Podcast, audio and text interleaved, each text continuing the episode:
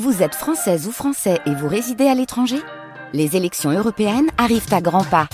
Rendez-vous le dimanche 9 juin pour élire les représentants français au Parlement européen. Ou le samedi 8 juin si vous résidez sur le continent américain ou dans les Caraïbes. Bon vote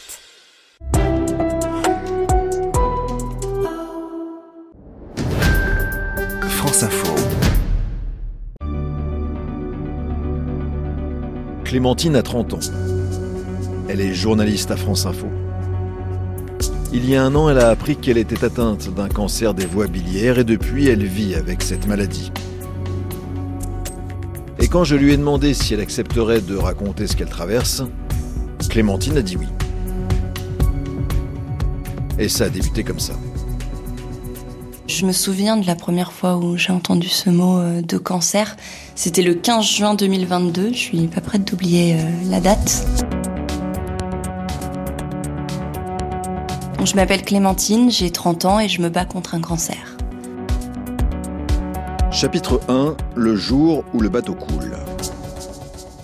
Je venais de passer un scanner en fait parce que j'avais des douleurs euh, sous les côtes euh, à droite depuis euh, plusieurs mois. Alors la première fois ça s'était manifesté pendant du sport.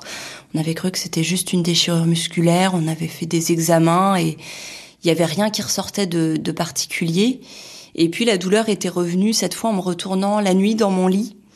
Euh, donc cette fois, ça clochait vraiment. Il y avait vraiment quelque chose qui semblait suspect entre guillemets. Et on était allé un peu plus loin dans les examens, donc on m'avait demandé de passer un scanner. Et je me souviendrai toujours, euh, je crois, de tous les instants de, de ce moment scanner entre guillemets.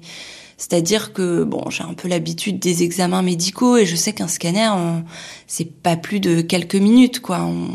On, passe une première fois, on nous met un produit, on passe une deuxième fois et puis hop, c'est fini, quoi. Faut pas compter plus de cinq minutes. Et moi, j'étais passée, repassée, re-repassée dans le tube. Alors sur le coup, forcément, tu te dis pas qu'il y a quelque chose de grave, mais tu tiques un petit peu, euh, sans plus. Bon, ça reste quelque part dans ton, dans ta tête. Et puis après, l'attente était un peu plus longue que d'habitude. Mais pareil, ça reste dans un coin de tête. Tu te dis c'est long, mais euh, après tout, peut-être qu'ils sont mal organisés. Et puis, euh, ce qui m'a vraiment fait tiquer, c'est quand je suis entrée dans la salle de compte rendu avec le radiologue, euh, parce que tout le temps que j'ai passé dans la salle d'attente, il laissait la porte ouverte pour faire le compte rendu aux, aux gens. Et quand je rentre moi dans la salle de compte rendu, il ferme la porte. Et là, il y a tous les signaux qui me reviennent, tout ce que j'ai emmagasiné dans ma tête, et je me dis, euh, il y a un truc. En fait, il y a un truc.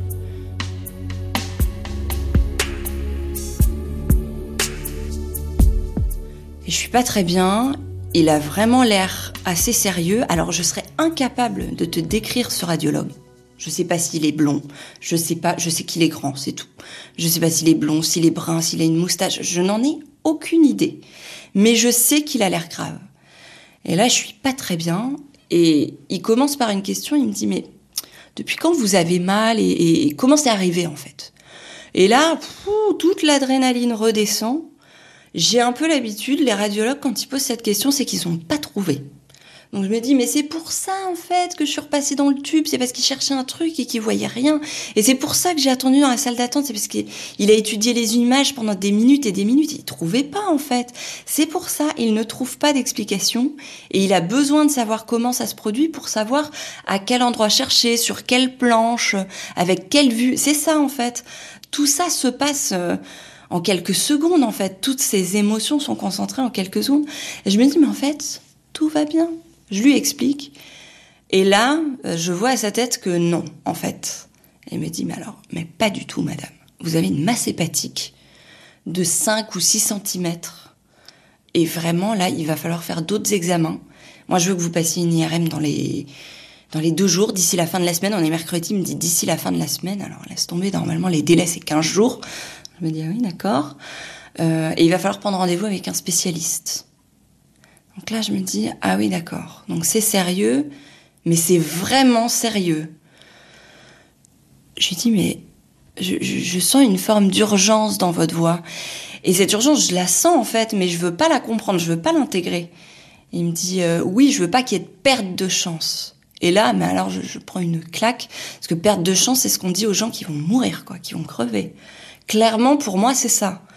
Donc je me dis, mais dans quoi je suis embarquée, quoi? Oh, Perte de chance, je dis perte de chance. Je dis, mais ça peut être un cancer, en fait, parce que masse hépatique me revient. Et donc c'est moi, en fait, qui pose la, première fois le mot. Je lui dis, ça peut être un cancer. Il me dit, oui, ça peut être un cancer. Et là, je suis, mais mais dévastée quoi. C'est il y a tout qui s'écroule. Moi, j'étais venue là en pensant que j'avais euh, des calculs dans la vésicule biliaire parce que les douleurs correspondaient à peu près, parce que ma sœur et mon père en avaient eu. Enfin, clairement, pour moi, c'est une opération Cutchy et, et c'était fini, quoi. Et pas du tout. Et, et, ce mot cancer me vient dans la tête, mais je, mais je le prends comme une gifle, c'est même pas le mot, c'est un uppercut, quoi.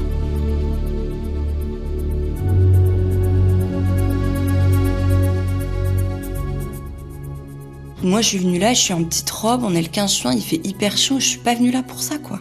Clairement pas. Et je sors de là, je, suis, euh, mais je suis dévastée, quoi. Et je suis toute seule. Je suis toute seule. Et, et, je commence à pleurer en sortant de là. Je me dis, mais, mais je suis toute seule. Mes parents, ils sont à 400 km. Et je fais quoi, en fait? Et j'ai l'impression que le bateau est en train de couler.